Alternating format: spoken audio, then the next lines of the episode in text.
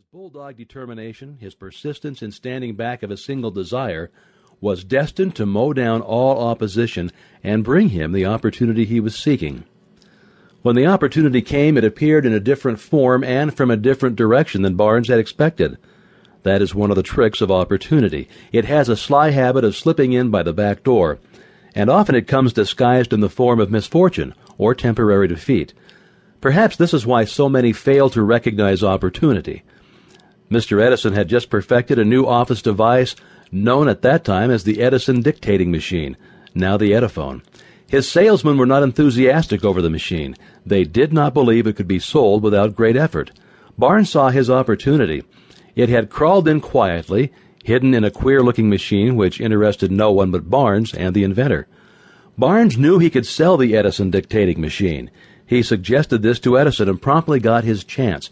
He did sell the machine. In fact, he sold it so successfully that Edison gave him a contract to distribute and market it all over the nation. Out of that business association grew the slogan, made by Edison and installed by Barnes. The business alliance has been in operation for more than 30 years. Out of it, Barnes has made himself rich in money, but he has done something infinitely greater. He has proved that one really may think and grow rich. How much actual cash that original desire of Barnes has been worth to him, I have no way of knowing. Perhaps it has brought him two or three million dollars, but the amount, whatever it is, becomes insignificant when compared with the greater asset he acquired in the form of definite knowledge that an intangible impulse of thought can be transmuted into its physical counterpart by the application of known principles. Barnes literally thought himself into a partnership with the great Edison. He thought himself into a fortune. He had nothing to start with except the capacity to know what he wanted and the determination to stand by that desire until he realized it. He had no money to begin with. He had but little education. He had no influence. But he did have initiative, faith, and the will to win. With these intangible forces, he made himself number one man with the greatest inventor who ever lived. Now let us look at a different situation and study a man who had plenty of tangible evidence of riches, but lost it because he stopped three feet short of the goal that he was seeking. One of the most common causes of failure is the habit of quitting when one is overtaken by temporary defeat. Every person is guilty of this mistake at one time or another. An uncle of R.U. Darby was caught by the gold fever in the gold rush days and went west to dig and grow rich. He'd never heard that more gold has been mined from the brains of men than has ever been taken from the earth. He staked a claim and went to work with pick and shovel. The going was hard, but his lust for gold was definite.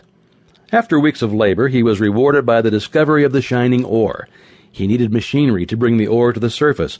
Quietly, he covered up the mine, retraced his footsteps to his home in Williamsburg, Maryland, told his relatives and a few neighbors of the strike. They got together money for the needed machinery and had it shipped. The uncle and Darby went back to work the mine. The first car of ore was mined and shipped to a smelter. The returns proved they had one of the richest mines in Colorado. A few more cars of that ore would clear the debts, then would become the big killing in profits. Down went the drills, up went the hopes of Darby and Uncle. Well, then something happened. The vein of gold ore disappeared. They had come to the end of the rainbow, and the pot of gold was no longer there. They drilled on, desperately trying to pick up the vein again, all to no avail. Finally, they decided to quit. They sold the machinery to a junk man for a few hundred dollars, and they took the train back home. Now, some junk men are dumb, but not this one. He called in a mining engineer to look at the mine and do a little calculating. The engineer advised that the project had failed because the owners were not familiar with fault lines. His calculations showed that the vein would be found just three feet from where the Darbys had stopped drilling, and that is exactly where it was found. The junk man took millions of dollars in ore from the mine because he knew enough to seek expert counsel before giving up. Most of the money which went into the machinery was procured through the efforts of R. U. Darby, who was then a very young man.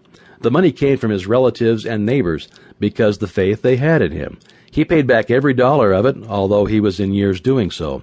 Long afterward, Mr. Darby recouped his loss many times over when he made the discovery that desire can be transmuted into gold.